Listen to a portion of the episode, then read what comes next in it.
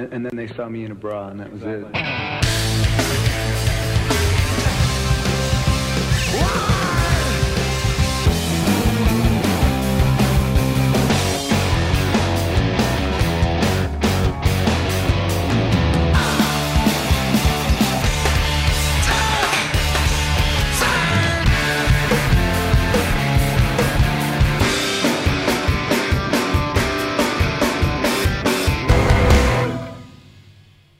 What's going on, Pearl Jam nerds? You are listening to Single Podcast Theory. I'm Brad Lyons. And I'm Brad Blazek. How you doing? I'm good, dude. We're back. We're back. We are back. Did you miss me, Brad Lyons? Of course, man. We actually like didn't What? talk all week. I know that was weird. Yeah, we normally get maybe like- like one conversation in. Something. Something. I don't even think I texted you all week. Oh, did you get But my nudes? Well, yeah. Okay. I don't count. That. I mean, those always are coming. So Steady stream of nudes from yeah. Yes. Yeah. That's my that would have been weird. Don't judge me. Mm. No, dude. I'm not hurting anybody. I'd only send them to Brad. Yeah. I know that that gets you off. Oh my god. Come on, man. I mean, I asked for it. I did. Yeah. Sorry. Uh, so I just The let joke. it go. I asked for Right. yeah. oh boy. All right. Come on, that was to Single good. Podcast Theory. Come on. I mean, I'm. I know it was a good one if I get a delayed laugh from you. Right, yeah. If I just hang out for a second. Yeah. Yeah, it's good. You can hear Wow. the, the the the rumble of the Blazek laughter growing. It's coming. It's coming. What's uh do you have a good week? There I it did. It is. was pretty- right when I Yep. ask you if Yep, you have a good week. talking. Truck. Uh, sorry everyone about the truck noises. There's literally nothing I can do about it. Yeah, me either. I could move. Yeah, you need to move. anyway, do you Just have an alright week? audio. Uh, yeah, it was pretty busy. Yeah, it was a busy week. So it's good. work and yeah, I kind of like having those really busy weeks right before um, a holiday week, and especially this one because what the fourth is on Thursday, right? yeah, And so technically, we're only closed on the fourth, you know, officially. But let's be real here. No one's doing shit after noon, after twelve o'clock on, on Wednesday. Wednesday. Right, and nobody's doing shit on Friday. right, so I kind of get like a what is that? A four and a half day weekend. right. So I'm pretty, you know, when it's really busy like this, it's easy to go, man. Next Wednesday afternoon, you're going to be mm-hmm. golden for four days. Yeah, you just got to get through like two days, and then it's like you know party time. Yeah. Because Wednesday is like that's like easy day. Yeah. Hump day. Mm-hmm. Yeah. hmm I mean, let's be honest too. It's not like I don't have some brutal job. Mm-hmm. Do you know what I mean? Like taking refrigerators upstairs Yeah, like that. in this heat. In the Yeah. heat, that's fun. It's a good time. I do need to. I need to move down there. Come on. I can.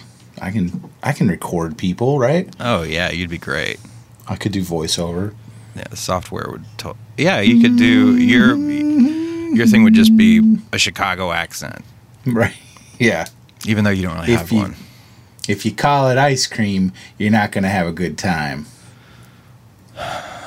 Was that pretty good? What was that from? Just something I was watching on TV today. These people, this guy that owns a frozen custard stand in Milwaukee, he was saying, like, if you call it ice cream, it's not going to go good for you. You just thought you would drop that in? yeah, well, he had that that Milwaukee Chicago accent down you. pat. I got you. All right, so episode. Oh my god, dude, it's episode ninety nine. I know, I know. I didn't we even realize that. I don't think. I mean, I did, but. Uh, yeah, You know what I mean? Exactly. Yeah. wow, What have you have you come up with some grand plans for 100? me. Yeah, you. Well, you haven't even thought- thought about it, have you? No, I knew it. That's, I just it's so funny. Like I don't. yeah, that's um, Barker. That's for you. What? Nothing. What are you bringing Barker into this for? because I'll read you. I was texting with him the other day, oh, okay. and What? I'm trying to think what he so he we were going back and forth about ep, episode 100, Mm-hmm. And I was he because he asked like, are you are you like like nervous or whatever, and I'm like, yeah, I'm nervous, and I just went on and on and on about you know just being whatever, and I said, I bet you haven't even thought about it. Yeah. but see, I don't know. For some reason, like milestone numbers like that just don't. It's kind of like me with birthdays. I just don't like. I don't know anyone's birthday Yeah, except for you know like really close family. You're easy because you and Leslie have the same birthday. right. But other than that, I don't know. Yeah, Clint's my best friend. I think his birthday's in November. I could be totally wrong. I don't know. he. I don't even know. I think it's coming up. Maybe.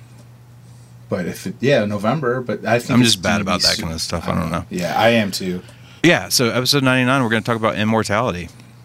I'm psyched Mhm. about that. Yeah. Uh, but first, we're going to um we're going to get straight to the emails. How about that? All right. I I Why don't you go first this week? I think I Oh. went first this last week. All Or did right. you ha- or did you have a plan? Yeah, I did have a plan. Oh, you did have a plan. So tell me the plan. Mhm. I'm gonna go first. Oh, look at that. Vulcan mind meld. Uh, into the Vedder solo show. This comes from our buddy, our new buddy, French Francesc. Now, okay. Yeah. Okay. Well, I'll let you start the email and then we'll come back to what you just did. Okay. Uh, hello, Brads. Here is Francesc Guillamon from Barcelona, the one you renamed as Gigi. Gigi. You, Gigi, you made me laugh. Can I call you Bra Bras? yes. Can we? I like it. Uh, I have to say that you did much better than I thought pronouncing my name. Blazek said it perfect. Congratulations. Okay. Now, why did you butcher it? And and the, the funny thing too is like it was time for you to say who the email was from. You butchered Right. it, and then you started reading the email, and you spoke perfectly again. Oh, I, I, because you know, I'm jazz, man. I don't know what I'm doing. I do it this way one day, It and was then I say it it, for a that different way another. Continue. Um, where was I? There is a. Oh, wait, hold on. Uh, and you also had a good eye saying it doesn't sound Spanish. It's not French though. It's a Catal Catalan. Catal. I don't know how. What is Catalonia? Catalanese name. Is that how you say That's that? That's not at all what he wrote. You just Yeah, added that- an ease. because that doesn't sound right either. It is a Catalan name. Sure. From Catalonia. Wouldn't that be like Catalanese? Catal Catalonese. Oh, I don't know. I'm just messing with you. Yeah. Well, all right. Well, there is a region in Spain called Catalonia where we also speak Spanish, but we have our own language. So again, you did a good job, guys. Um, we should like start our own language, like me and you, Mm. like twins. You know how twins have their own like, like Yeah. they know what they're saying. Sure. Can we do that? I think we kind of already do. that's, that's what this is. And somehow All right. people listen to it. Yeah, I don't know how they understand anything that comes out of my mouth. About the Into the Wild episode, I loved it so much. I'm so glad you enjoyed the movie. It was nice that Amanda was with you. I'm sure you must be so proud, Brad. I am so proud of Amanda. Should be. Um, She got a tattoo last week. Did I tell you that? Was that before or after we saw you? Must have been after. It was after. Yeah. Um, is that weird? Like that I go with her? Like, cause like, isn't the like cliche like you can't have tattoos? You're a child. Not for our generation. Yeah. That was like Would you that was go the with baby Aiden? boomers. Would I Does what? Aiden want tattoos? Would you go with him? uh, he hasn't mentioned it yet, but I mean, yeah, if he was old enough, I'd go with him and get tattooed. Do you have any besides the one on your arm? I thought you told me you did. No, uh-uh. I'm actually meeting. just- I've got a bunch of ideas that I want, but Yeah. but my ideas are all things that I have to get an artist to draw because they're not things that they can just copy. Right. You know what I mean? So I think I found you- a guy though that I'm gonna set up a meeting with here in town.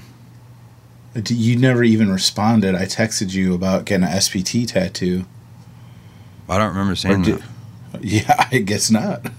Oh wait, us getting an SPT tattoo? me, me Oh. getting one. I almost got one with Do it. her, but man, it's so expensive. Holy shit.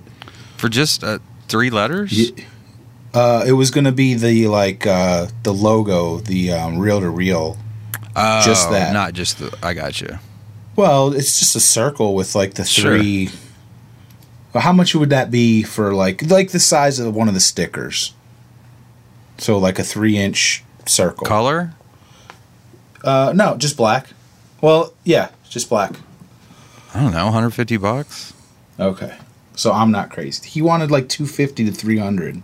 Oh, that seems like a lot, but I don't have a million tattoos either, so I couldn't tell you. Maybe he's Mm-hmm. Yeah. worth it. I mean, he's good. He did hers, but holy shit, I was like, that's a lot. Yeah. Have you But forgotten about Geeky? No, I have not. Okay, okay, just making sure. Uh, when I saw it in the cinema, I didn't know spoilers that Chris McCandless was about to die. Was going to die. The book tells that at the beginning. And when I saw the end, and especially when they show you his real his real face, tears came to my eyes. I think that the sad point of the story is that he realized about the importance of being close to people he loves when he is alone in Alaska, and there's no turning back. Uh, it's there when he writes the book, hap- uh, writes in the book, quote, happiness is only real when it's shared, unquote. And it was a huge message for me. And I took I took that as an important rule of living. Um, I don't want to say goodbye without telling you how I uh, I how I lived Eddie Vedder's solo show last week. It was so beautiful. You should go at least once, guys. The atmosphere he creates is, is different from a Pearl Jam show, and maybe at some point I missed Mike killing some solos, but Ed's voice was hypnotizing, and with with a quartet of strings and Glen Hansard's help, they totally filled the music.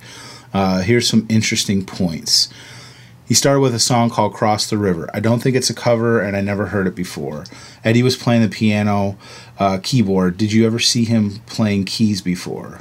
Have you ever seen him playing I don't think so, actually. piano? I haven't either, but I did after I got this email. I looked up this song. It is a new song, um, and Eddie's playing like I guess it's like a pump organ. Is that what you call that? Okay, yeah.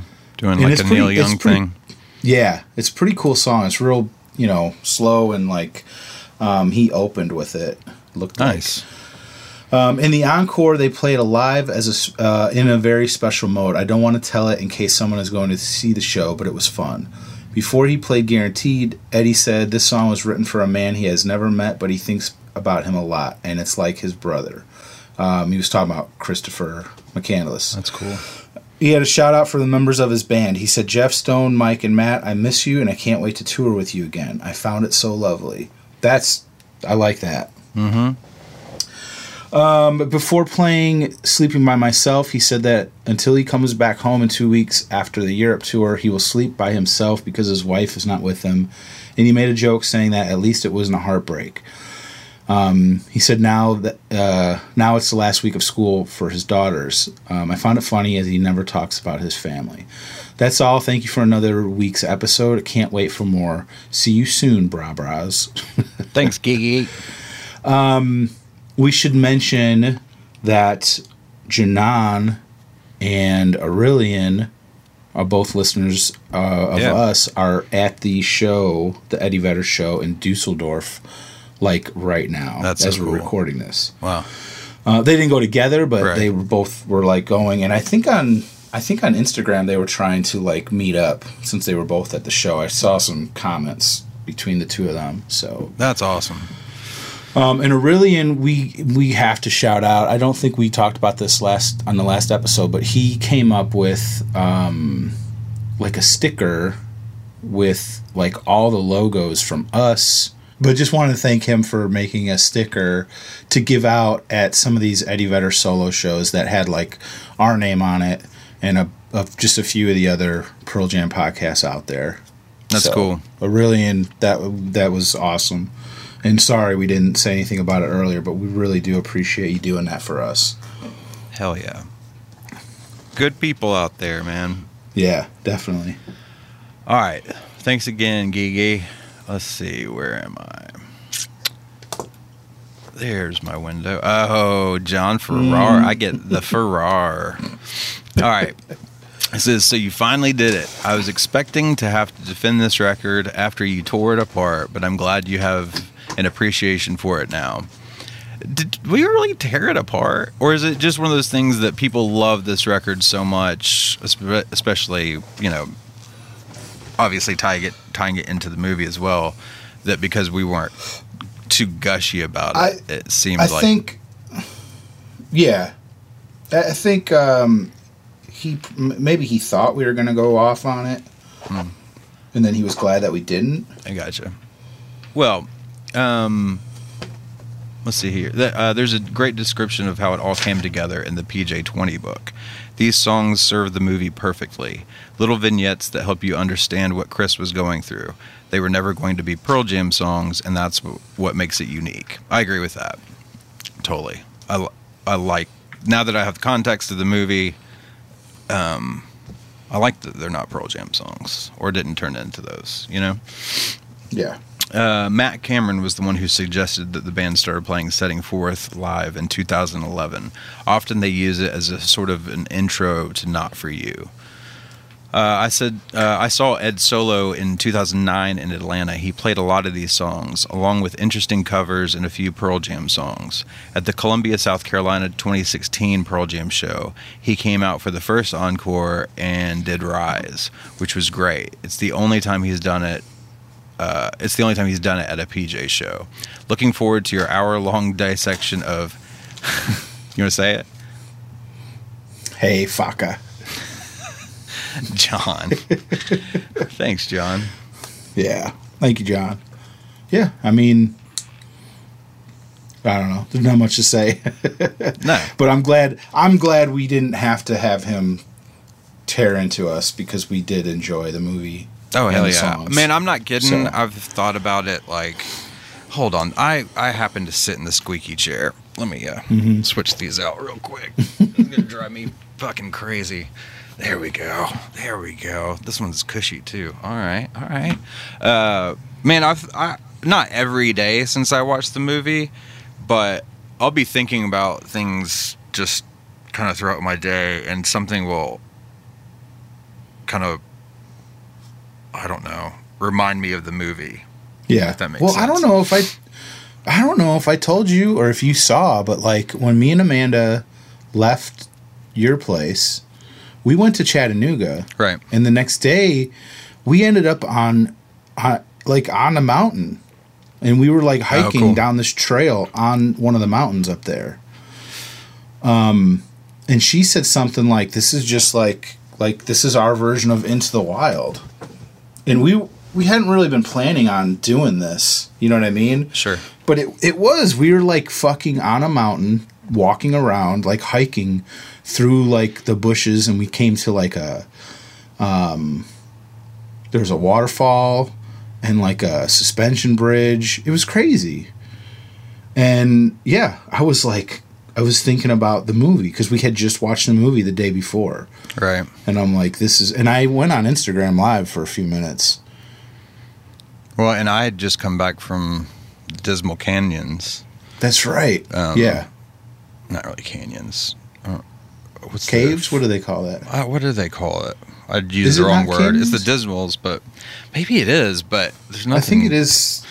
Anyway, see the Dismalites, and we we did like a night hike, and then Mhm. spent the night, and then woke up in the morning and did it during the daytime where we could see everything, Yeah, and uh, and then we came back and watched that movie. So yeah, I yeah. had it the other way around, but yeah, It was pretty cool. Absolutely. All right. Well, speaking of Janan, hmm Hi guys, glad uh, I'm glad you didn't re- record a new episode this week because I didn't have time to write in an email for the last two episodes, which were fantastic. I love the Into the Wild movie and the soundtrack so much, and I was waiting for you to talk about them for a long time. Thanks for both episodes. It was good to hear Amanda's comments on the movie as a voice of the younger generation. I was a little disappointed after the first one because of your comments on the song I love so much, uh, but you made up for that on the second episode, so I forgive you. uh, I'm just joking, I'm not judging anyone's tastes. You know, Kate has a podcast, and she definitely was judging me because I said some bad things, I guess, about ukulele songs. Yeah, you sent me that Uh, clip. They both were Jesse, Jesse too. They both were. They made me laugh so hard though, because uh, I just heard, I've heard over and over my whole life the comments they were making about me. Like, I think Jesse said something like, uh, "What are we gonna do with him?" Yeah. and then Kate was like, um, "Oh, what did she say? Oh, he." I love him, but sometimes he makes me want to strangle him. Yeah. Yeah, I think I feel more like mm, no. I, I think both of them hit it right on the head. Actually, I know exactly. I'm All right, behind Janan. because they both had like solo episodes too. I'm behind on their podcast. I gotta catch up. Oh, well, speaking of Janan, Kate did her solo show uh, talking about the the the Pearl Jam show that she flew out to Amsterdam to see with Janan, and Janan has like a special appearance at the very end where she like recorded herself talking about her experience. Oh, really? So you get gotta hear. Janan's like you got to watch or you got to listen to that one. Yeah, it was sure. so it was really cool to hear Janan talking about her whole experience. So Yeah, I want to hear that because Uh. whenever we have, um, you know, an email from her or something, Mm-hmm. uh, like a song makes me think of her, something like that, like a Pearl Jam song or something, I hear. I think the only time I've ever heard her voice is when she sent us that intro, right, and so that's No, what I and hear this- in my my head yeah, every time. No, this you get to hear her go on and on. It's That's really cool. cool. Awesome. So yeah, uh, the Porch podcast. So she goes on. I'm not. I'm not going to try to express my feelings for Eddie's solo albums. I like Into the Wild better than ukulele songs. I love every song on the album, including Wolf, which I like listening to back to back with Arc. My favorite line on the album is quote, I know all the rules, but the rules did not know me, unquote. And I think my favorite song is Rise. I can't see why you don't like it. You should watch the live version of that song from uh, Water on the Road. Eddie makes uh, funny jokes about it before he plays it. I still don't understand what he says at the end. By the way, Water on the Road is a must see to understand the songs and Eddie's opinions and emotions about Chris McCandless and life in general. His speeches in between songs are really meaningful. Have you seen that? Have you watched that solo? I've I got it for Christmas a couple years ago. It's pretty cool. Nice. She goes on and says, I watched the movie before I got into Pearl Jam around 2010, and I watched it again after I listened to the soundtrack many times. On the second time, it was great um, watching it, waiting to hear Eddie's voice and the songs as being parts of the movie for which they were written for. By the way, I watched the movie for the third time after I listened to your Into the Wild soundtrack episode. It never gets old. I appreciate it more, and I find something different each time I watch it. I uh, just have a nice week. Take care. Best Janan. Yeah. It's that's good art, man. When you can watch something or listen to something or see something, you know, multiple times and get something new and profound from it every time that you didn't get the time Yeah. before. Definitely. I could totally see that. Um, I mean, that movie. I'm gonna wait a little bit before I watch it again, um, because I don't know. I think, and it's a good thing. Movies for me, I don't. I don't get to enjoy music as much as I used to because I have to think about it, which and I kind of go automatically go to that mode when I listen to music, unfortunately, and I have to try and tear myself away from it and just listen for fun or enjoyment. Yeah. You know what I mean? But movies, I don't know shit about movies, and I don't want to because it doesn't constrict what I would like or don't like based on something technical about the film or something. you know what I mean like I can just kind of sit down and let myself go with the movie whether it's comedy whether it's something like this the point of saying that is just movies like that kind of stick with me for a while Yeah. you know what I mean? And yeah, it's one of those things. time to. yeah, it's like I don't need to feel them. quite like that again too quickly. right away. Yeah. Yeah. not in a bad way, just super intense, you know. But uh, I can see it being a movie that I will go back to again, maybe in six months, maybe a year, and it's those kind of movies seem like the kind of movies that are like albums that obviously they don't change themselves, but where you are in life kind of dictates how you see that piece of mu- music every time and how Mhm. that changes. You know what I mean? Yeah. And I feel like that movie is one of those things. Anyway. All right, we got Bob Remington. And the subject says all encompassing trip completed. And there's a screenshot of what looks like the Apple Podcast app Yeah, with our logo is. on it. And it says, You're all caught up. He says, A blistering 98 show set list has been completed in order. I started this journey back in February. I emailed you a couple of times along the way, and now that I'm current, current I have to say I'm embarrassed by some of the things I said, uh, i.e., I'm your oldest fan, etc. I remember that email. No, don't feel embarrassed at all, man. He says, "What do I want to? T- uh, what I do want to tell you is thank you for what you have done. When you wake up in the morning and look in the mirror, you should be very proud of what you've created. Starting with your love of Pearl Jam and your desire to to discuss it into microphones to see if anyone would listen. You have inspired this whole network of podcasts. Uh, and he lists uh, Porch, Live on Four Legs, Better Band, and more to come, I'm sure. It's just wonderful to have hours in a week where I can listen to discussions about the band I sold my soul to years ago. Listening to you and now some of the others has triggered so many great show memories and has really caused me to s- he says quote start over and re-examine every aspect of my pearl jam journey that started in 91 thank you a thousand times over for your time and effort. This has been the greatest thing for me to listen to. So now that you're approaching your 100th show you should take a bow and be very proud. You've created something special and you are the gold standard for the pearl jam discussion. Damn. I mean, Thanks, thank dude. you, but I, I mean, thanks for everything you said, but uh, yeah, great job and thank you. Uh, keep it up. I look forward to the next 100 episodes. mm, He says, uh, "Oh, here's hoping for album number 11 soon." Amen to that, man. Yeah. I would love a new record.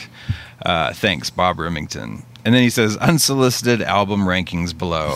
Fuck it, I'm gonna read it. Here we go. yeah. Let's do Uh, yeah, he went ahead. I didn't see this before. Okay. He has a list of 11 because he went ahead and ranked Yes. the unreleased album that hasn't come out yet. So it. oh, Bob. I love it, Bob. Um, okay, so number 11 is Backspacer. Number 10 is Vitology. Whoa. Oh, Yeah, God, that kind of hurts. That's- but not does. judging, just kind of hurts me. Mm. Uh, number nine, it hasn't even come out yet, and it's beating Vitology. is the unreleased album. Uh, number eight is Riot Act. Number seven is Binaural. Number six is self-titled. Number five is Yield. Number four is Lightning Bolt. Number three is No Code. Number two is Ten, and number one is Verses. Nice list, that's man. a wild list. it is wild, but that's a That- good I- I- list. Vitology, like, man. And you know, I'm like a huge, you know, supporter of the Lightning Bolt record. And he has that at number four, but I'm even Right. like, mm, you put Right. that, you put Lightning Bolt before Lightning Bolt before Yield Yeah. and Vitology. I get And it he- though, but man. he likes. I mean, he likes Vs. and ten and I no know, code. I know. But Vitology's way at the bottom. It is a unique list. I like it. Yeah. Yeah. Glad we read it. Um, But yeah, but seriously, thank you, Bob, for all the the uh, the nice things you said about us and the show. That's man, thanks for uh, sticking with us feels- too. Yeah. Yeah. 99 episodes.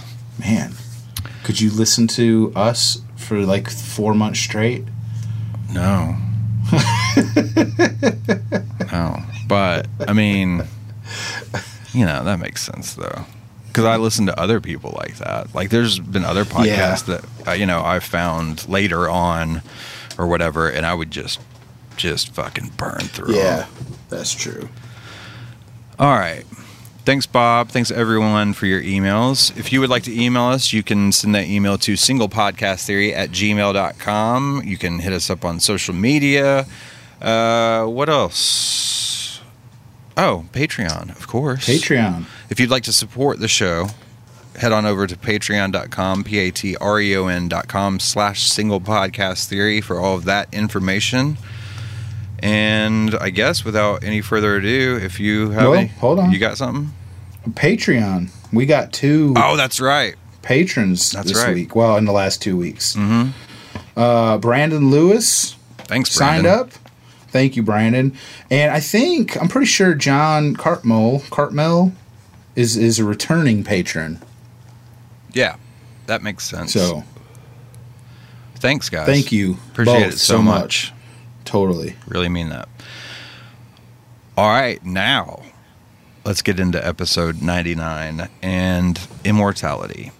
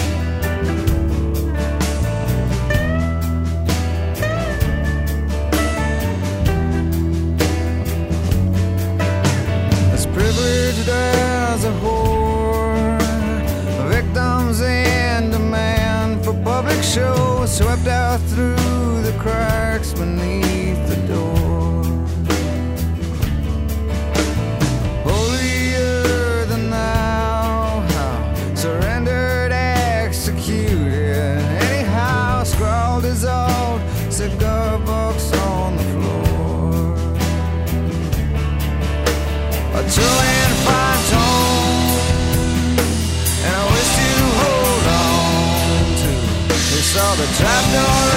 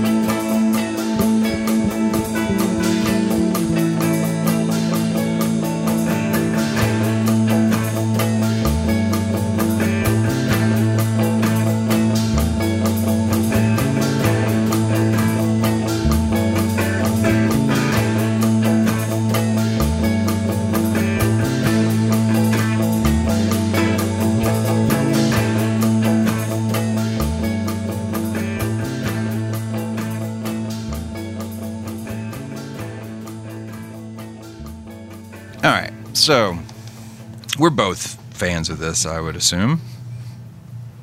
100%. Okay, cool.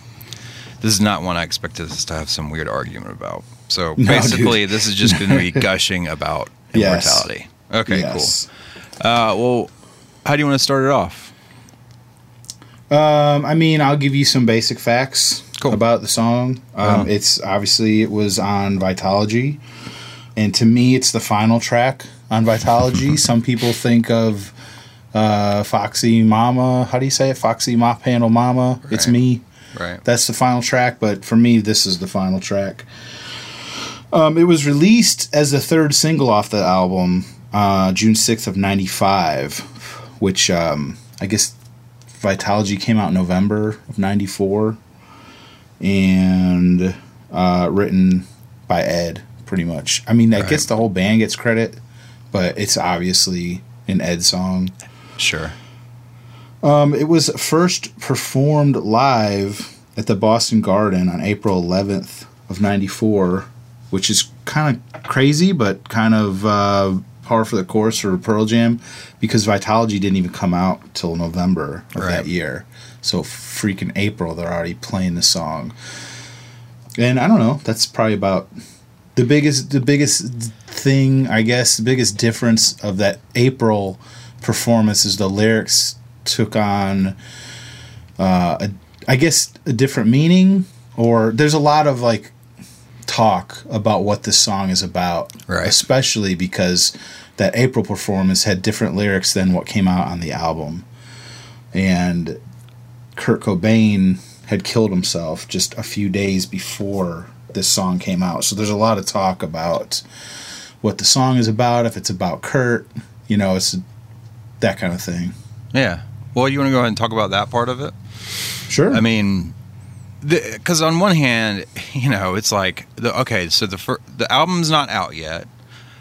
Uh, the world just lost Kurt, and within days of that happening, they're playing this new song, and then the record comes out, and you know, different lyrics from what was live, and we'll listen to that actually here in just a few mm-hmm. minutes, but and I get, you know, what he said in regards to the lyrics that at the time he had said something about I actually thought I had the quote right here. Here it is. He said Oh, he was asked if, the, if it was about Kurt. He said, No, that was written when we were on tour in Atlanta. It's not about Kurt. Nothing on the album was written directly about Kurt. And I don't feel like talking about him because it might be seen as exploitation. But I think there might be some things in the lyrics that you could read into and maybe will answer some questions or help you understand the pressures on someone who is on a parallel train. So while yes, technically he might not have written the song, you know, like from Kurt's perspective or directly talking about that, but when you hear him talk about this parallel train thing combined with I don't feel like talking about him and I don't want it to be seen as me taking advantage of the situation. Right? Like to me mm-hmm. that all says as far as we would consider it, yeah, like Kurt was probably the inspiration for this song. And and in the sense that he also feels the same things. Well, But- that's what I was going to say. I think this song is about Eddie. I really think that he wrote this song about things he was feeling. And the sad thing is that Kurt killed himself right around the same time this this song was going to come out or was being written. Hmm.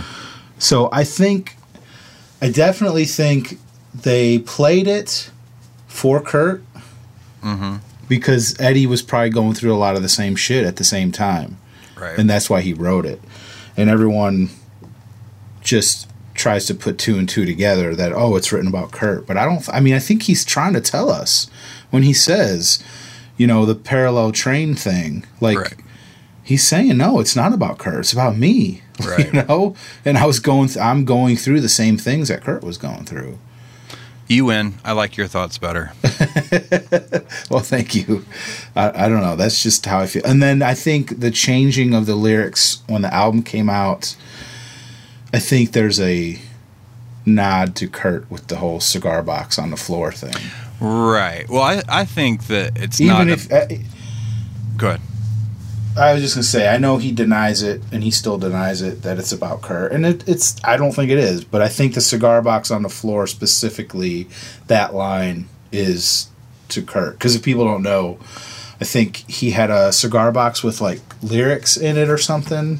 Well, I think did. it was a little cigar box that he also kept his drugs in. I think. Oh, that's what it was. Right. Yeah. Yeah. And that was found like right next to him. Yeah, it was next to the chair. Yeah. Well, as far as the lyrics, though, I wouldn't like the way I look at lyrics anyway.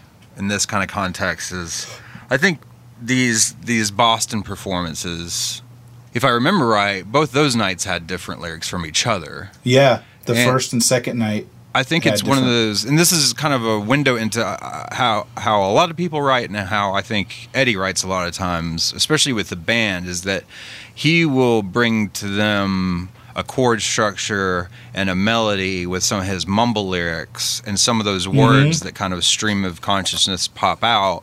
I think he uses as like anchor points because there are certain lines that he repeats in the two Boston nights and ended up being basically, you know, little parts of the lyric in the final version too. Right. I just feel like those two nights were them kind of jamming it out and him searching for lyrics the way he does sometimes. And then by the time the record came out and they had recorded it, he had kind of gone into the woodshed and figured it out. You know what I mean? yeah.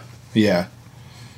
So to me, it's Oh, like yeah, I said, it's- it's a good window into like the writing process. You know? Was, yeah, I was gonna say it's interesting how they've they've done that before. They'll play songs, uh, almost like a comedian, like trying out new bits or new jokes. It's almost exactly the same. Yeah. yeah, I mean they'll play like I don't know when the song was written. Well, I guess he said in Atlanta when they were on tour, but like, um, I don't know. It just seems like we just wrote this song not too long ago. Let's just try it out, and he's just coming up with lyrics either on the fly or just you know, um, he just has like a skeleton of words that he's going to use.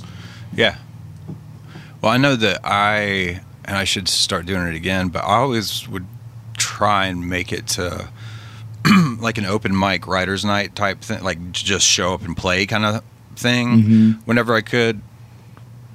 One Slam poetry. yeah. No, I it was all music. It was all songs. But uh, one to keep my it helped keep my voice in shape. Like right right now, my voice is in terrible shape because I've not been singing. I've just been playing, and I'm about to start recording some stuff with this band I'm in, and I'm kind of in that oh shit moment because I'm not singing all the time. But the other part of going and doing that was when I had uh, a song that maybe the night before or earlier that week I'd come up with the same kind of thing where I don't have lyrics but I have this basic arrangement and chord structure and I'm I feel like it's something good. I feel connected to it and I feel like I'm getting something out when I'm singing it singing it even if I don't have it finished yet. And I would take those things to open mic nights because you can tell when there's people listening to you it you can tell real quick like when you have them and when you don't. Or hmm. like it, it'll show you that maybe you know you're playing the intro and you go into the verse and you kind of feel like you've got them and then you go to the chorus and then people start talking again. You know what i mean? Or mm-hmm. something like that. Like you Yeah. lose them and you're like oh no yeah that chorus is not strong it helps you work that kind of shit out just like a comic would like you were saying with timing like oh i should use this word and a pause right here instead of just blowing through what i'm trying to say you know what i mean it's that timing yeah. stuff and you get that immediate feedback from people listening to you if they can kind of jump on the ride with you or not you know Yeah. Uh, well, we should mention too. They played this in Boston last year, and they he kind of changed up. He kind of he they were the lyrics were different again. Um, they were close to the the original version. Mm-hmm. But even even this time, they he kind of sang some a little bit different lyrics. Well, do you want to go ahead and uh, let's listen to that performance? You want to do that? Sure. This is the Orpheum live at Yeah. the Orpheum. Yeah, and so this is not technically the first time they played it live because they played Right. it the night before this, um, but the audio for that sucks. Yeah, there's a So we're going to use if you want to check it out, it's go on. Yeah, if you want to check out the original first one, just look up uh, Immortality Boston Boston Garden, yeah, and it's April 11th. What we're going to hear is from the Orpheum show, which was April 12th, and this was um this was a what you call it fan club show. right. Yeah, man, fucking Orpheum, that'd be awesome. Yeah. All right, so this is April 12th at the Orpheum, Orpheum, the second time Immortality had been played.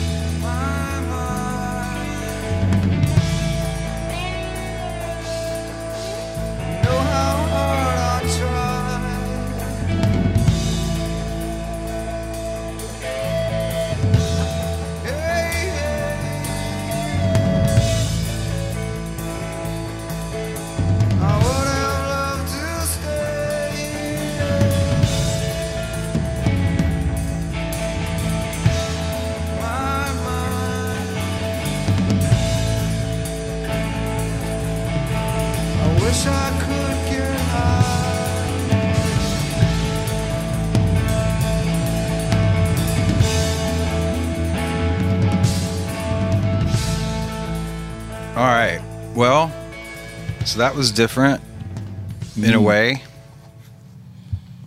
The only lyric that I heard, I was listening through the whole thing that that kind of stayed is the tag line in, into I guess the chorus, the or the end of the chorus. I mean, the he says here in this version, "I die just to live," and then im- mm-hmm. immortality. Whereas on the Yeah. record, it's "Some die just to live." Right. right? But everything else was still in the spirit, but you could tell he was he was still searching for words and seeing what would come up and Well, to me, it's interesting. Like the this version, almost every single line starts with "I." Like I could do this. Yep. I could do that. I won't stay. Yep. And the Vitology version is way more like poetic, I guess.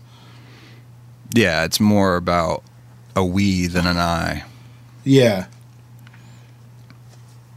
which just kind of lends to the parallel train idea with him and Kurt because yeah, it doesn't the this version is very um, obviously self-reflective, I guess. Right. But- Um, little jam at the end. yeah, I love it. I love Weird that. little jam at the end. Yeah. Good old Jack. Thundering away back there. Mm-hmm. No, is it Jack? Oh, was he? Was he? Was Dave fired already? April '94. I don't. Oh, now I'm. I don't know. Because how many shows? I know we've been over it. It's all jumbled in my brain though. How many shows did he play? I'm pretty sure this is Dave A. Is it? Yeah. Huh. I have to look it up. I could be wrong. No, you might be right. I, mean, wasn't. I wasn't really listening to it at the time. For I just kind of yeah, figured it was Jack. because um, Dave A was out like right before the album came out. Yeah, because I always get confused because Jack is technically on Vital- Vitology, right? Yes, So I mean, because Dave was fired by the time it came out, so I just couldn't remember he- how many of those shows. He only plays on on Foxy Mop Handle. yeah, The rest of the album is Dave. right. I just mean, all I'm saying is for my my own head in the timeline that he was fired before the record came out, which means Yes. that they probably weren't touring because they were doing the record. And I know he did like a couple shows. I just couldn't remember what they were. If, yeah. if these no, were this is this is this is Dave. okay, cool. Yeah, the, I guess now that I think about it, it's that that ride cymbal sounds very Dave A. Mm-hmm. Yeah, I mean all the band stuff's so intact though. Yeah, yeah, So let's talk about. yeah. It's. Go ahead. I think we were going to say the same thing. So go ahead. Okay, let's just talk about the record version then. Yeah. I mean, the big thing for me is on hearing this version, and this is not a criticism; it's just an observation. You know, they're just kind of jamming the song out, and it makes me realize a couple things. Uh, we've already kind of talked about the lyric, and we can kind of get more into that. But there, are, there is such like finish on the record version, obviously, and it, it has so many things like Mike's playing through like what sounds like a like a metal resonator guitar for the lead because it's not an acoustic, but it's not an electric. It's that metallic sounding, kind Yeah. of thin guitar sound that he's playing the lead and stuff on, and his part. Kind of like uh, he might have used a resonator. I think he used a resonator on one song in uh, the unplugged performance. Pro- Probably would have been the same type of guitar that he used for this, and it's so you just realize how d- distinct it is when you hear this this early version where they're just kind of jamming it out. Mike Mike's presence as far as parts is definitely missed on this earlier stuff, you know. Yeah. Same with Eddie's ability to take a lyric and you realize that it actually doesn't make sense. Like the line coming up a which way sign. You know, talking about like a fork in the road probably, that Right. kind of analogy, but There's nothing called a which way sign, is there? Right. I don't think so.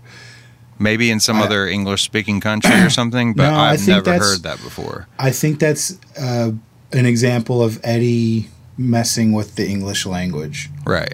You know. and that's what I- I've always. I think I've mentioned this before. I try and keep that in the back of my head somehow, because I, I, I wish I could do that more easily. Because in my head, I would have gone even if I just kind of spat it out real quick, trying to write lyrics, Yeah. just kind of ad libbing. I would have gone, oh well, yeah, okay, yeah. I'm talking about a fork in the road here, but there's no such thing as a which way sign, so I can't use that. And he Right. and he's just like, well, that's what I said.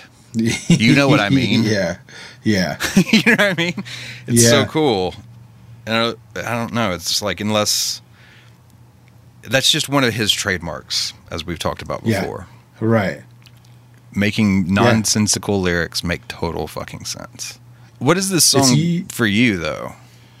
Like, do you attach this song to anything in particular, or Mm, not really. No. I mean, the lyrics to me are so. Um, I mean, they're obvious on the one hand, but they're they're very uh, abstract on the other hand. Mhm. To me, sure? I've never been like someone that understands poetry, and I take everything so literal right?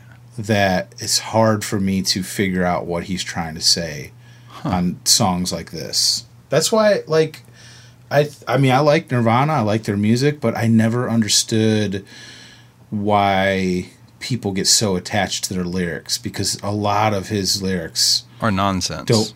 Yeah, they're just nonsense words that fit the melody, and that's it. Right. And Eddie is like to me the opposite. Like most of his songs are Right. like I totally can assign my own emotional value to what he's saying. Right. But this song in particular, I don't I I don't understand a lot of what he's saying. I you know, I, I get the suicidal feelings and that kind of stuff. Mm-hmm. But I take like I said, I take the stuff so literal. Like there's a trapdoor in the sun. Like I have no idea what he's trying to say. Yeah. Yeah, I mean, I don't either. I don't know what that means. but I guess that's the whole thing is you just kind of That's not necessary. It's a cool it's a cool lyric, but I, I don't you know, he might have something that it means specifically, but but something like as privileged as a whore, right? That's Yeah. not that's a concept. You know what I mean? Right. but you kind of know exactly you just don't know who the whore is in this analogy necessarily Mhm. right you're able Yeah. to apply that to whatever you want to Yeah. uh, victims in demand for public show that's Yeah. that's a great line and you can Yeah. kind of put that on a that couple different yeah, things too I get that. That sums up everything that both of these guys were going through in the early '90s. You know, right yeah i mean that surrendered executed anyhow i feel like in the context of some of the stuff we talked about that's that's a pretty powerful line yeah, you know, just the hey, like, hold up, motherfuckers! I I said I said I give up. they still right. killed me. Yeah, You know what yeah. I mean? Yeah. I guess to answer your question, like this song, I don't think about the words and the meanings as much as just listening to the song and like loving the music and loving the the melody and how how he sings it. It's almost like this might sound stupid, but like um if it was like a foreign song, like in a different Hmm. language, and I was just repeating phonetically what I'm hearing Right. because the song, the music, the melody is so good. Right. That's that's how I you know, most Pearl Jam music songs I get super into and super emotional about. Right. This one's not one of them as far as Huh. like emotional goes, but Oh. I do I mean from a from the lyric the lyrical Gotcha. stance Yeah, yeah. part of this song. But man, I love the music and the, the like when they jam on it live at the end. That's like one of my favorite things to hear live. Yeah. And that jam because now Mike just goes nuts solo world, right? Yeah. Yeah. Yeah, that was a weird jam out at the end of this 1st one. I love shit like that though, man. Yeah. Um no, it just adds adds to the like flavor of the song. Yeah, It's just sure. like a s- slow build up. well, and I know I've said this probably 50 times in our 99 episodes, but it's just another example. Like what you're talking about is another good example of them being this band where it's, you know, this song again being proof of it that you can not know what the lyrics are if you're not a lyrics person and you're still going to be moved and it's going to fit Yes. a vibe and it can put you in a place or whatever but then if you choose to go into the lyrics then you've got this whole other world to it as well you know you don't have to Yeah. have the lyrics necessarily. The music like you said is is good. And yeah i could listen to this. If it was a band from another language i feel like i could totally feel the same kind of things with it you know? Mm-hmm. um what else you got for this one? Um, what do you think of this song versus um, what's the slow burn on Vs? indifference Indifference, yeah. as Those- a 'cause these- comparison Yeah, I kind of I always kind of compare cuz like all of almost all of their albums or the first few at least have like a slow burn at the end, like Release, Indifference, Immortality, you know, um Around the Bend. Like where does this line up for you like the best of those slow burn songs? I'm sure Release is probably your favorite.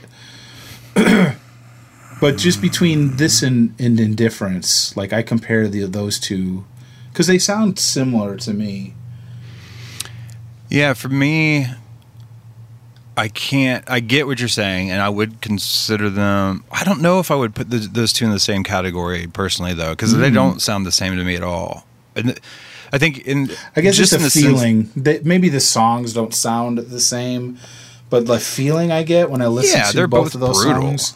Yeah, Yeah, Um, I think Immortality is just a more kind of mature song, oh yeah, but I mean, you know how much I love Indifference. yeah, but I kind of feel like there is it, it shows a growth again. Like they did, they did release, which is like a roadmap song for all kinds of other stuff, not just Pearl Jam. But then you've got Indifference, which other than Eddie's vocal, the band stays just super fucking chill the whole time. Yeah. Like whatever Dave's doing with the percussion, with like the tambourine hits and stuff like that, like they don't even have a mic on him. You're just uh, you can tell by listening to it. You're just hearing his percussion picking up in the other mics in the room.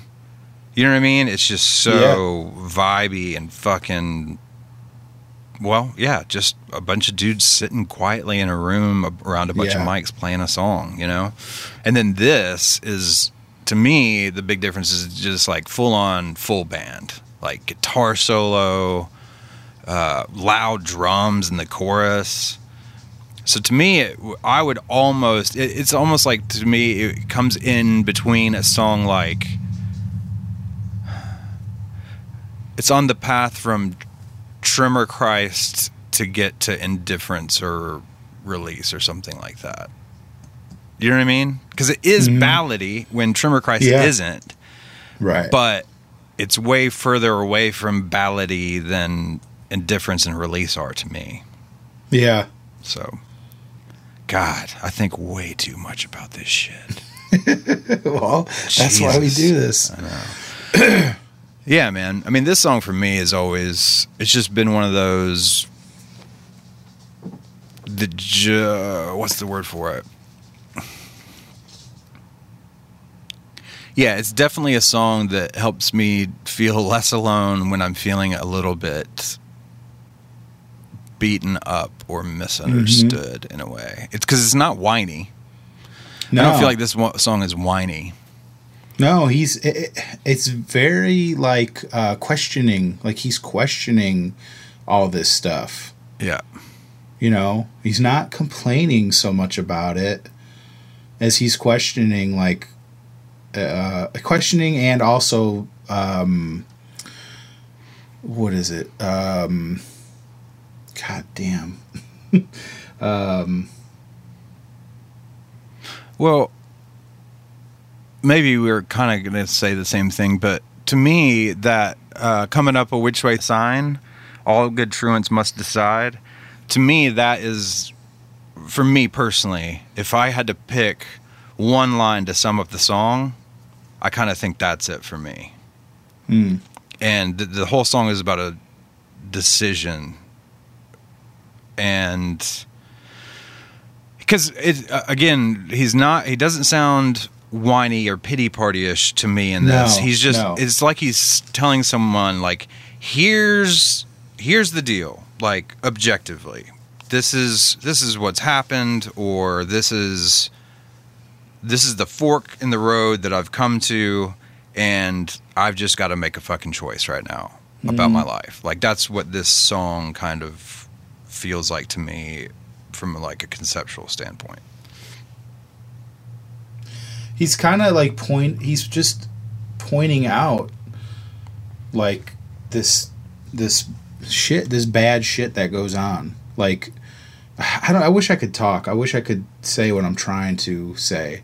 Does that makes You need a minute? dude it's no i no i need like a fucking 20 years to try and figure out what i'm trying to say so i'm sorry Yeah, I mean, I think uh, maybe to, to wrap it up in a way, that's the thing is that we've just spent I don't know what it's been ten minutes talking about different you know kind of general classifications that we have Yeah. for this song, and it doesn't quite fit into any of them. I th- I right I think there some of these slow burn songs. When you list all those, and even the ones that aren't "quote unquote" on a record, like "Long Road" or something, that you know, they're the, the, all those songs you would put in a mix tape together, right? Because they all kind of they're all that Right. kind of Pearl Jam. that feeling but yeah. when you really look at each song, they're to me they're just completely different songs. I Mm-hmm. mean, Release and Immortality, yeah uh, they're mid-tempo, dark, whatever, but that's about it as far as similarities, you know. yeah And then you take Long Road versus I don't know what's another one. Uh, Long Road versus Indifference. hmm It's totally different. yeah So that's what I love about him, man. Well, I just feel like this song was written before Kurt killed himself. Yeah, he probably started it But before. it was but it was like this is what could happen. Like this is what we're going through.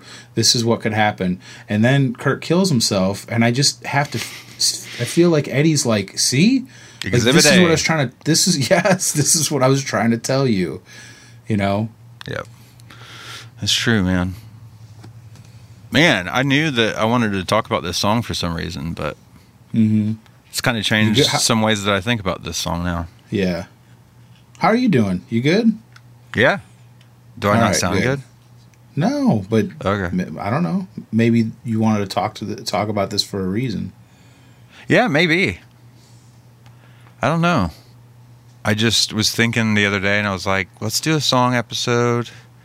And then for some reason just immortality. I I knew that I wanted to maybe do an earlier song and I actually was going to present a song from 10, but I looked through it and I was hmm. like I guess nothing was really speaking to me right now. And then I flipped through Vs and then got to Vitology. I was like, "Ooh, immortality. Let's do that shit." Yeah, kinda it's makes such a good song. It's such a just. I mean, there's a lot of good versions out there too. Like if you look up um, Shoreline Amphitheater from '94, which is like an acoustic, kind of pretty much acoustic version. Mm-hmm. Um, they played this at Benaroya Hall. Obviously, the the Boston version we just heard is cool, but and then the Boston 2018 version is really good. Right. Sorry if I just sounded checked out because I now that you say all that, and I think about everything that I just said about how I view this song, yeah, man, I feel like I, I am at one of those like shit or get off the pot moments with Mm-hmm. certain things in my life. Yeah. Yeah, that makes total sense. It's funny how that can work sometimes, or maybe I Mm. just made it all fit. But um, A little from column A, yeah, a little from column B. from there, a little from over here. Got something new. All right, cool. Well, that was fun. I hope I had fun. I liked it. I like it, man. I'm down I- with it. Fuck. All right, everybody. Thanks for listening. Again, if you want to email us, singlepodcasttheory at gmail.com. Say hi on the social medias. And if you'd like to support the show, you can go to patreon.com slash single podcast theory, P A T R E O N dot com. And, oh my God, did you just burp? no, it was like a hiccup kind of thing. you all right? Sorry. Yeah. Need the Yeah, Heimlich sorry. remover? You're cool? All right. We'll, oh shit, dude. We'll be back for episode 100. Mmm. Ooh. Hell yeah, man. 100, dude. What have we what have we created here? I don't know. It's crazy. But I like it. yeah. All right. We'll be back next week. I'm Brad Lyons.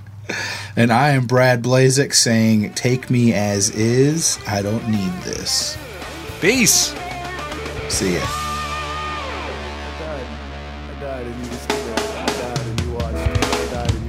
said no. I'm dead. Ah, that was high. Fuck yeah.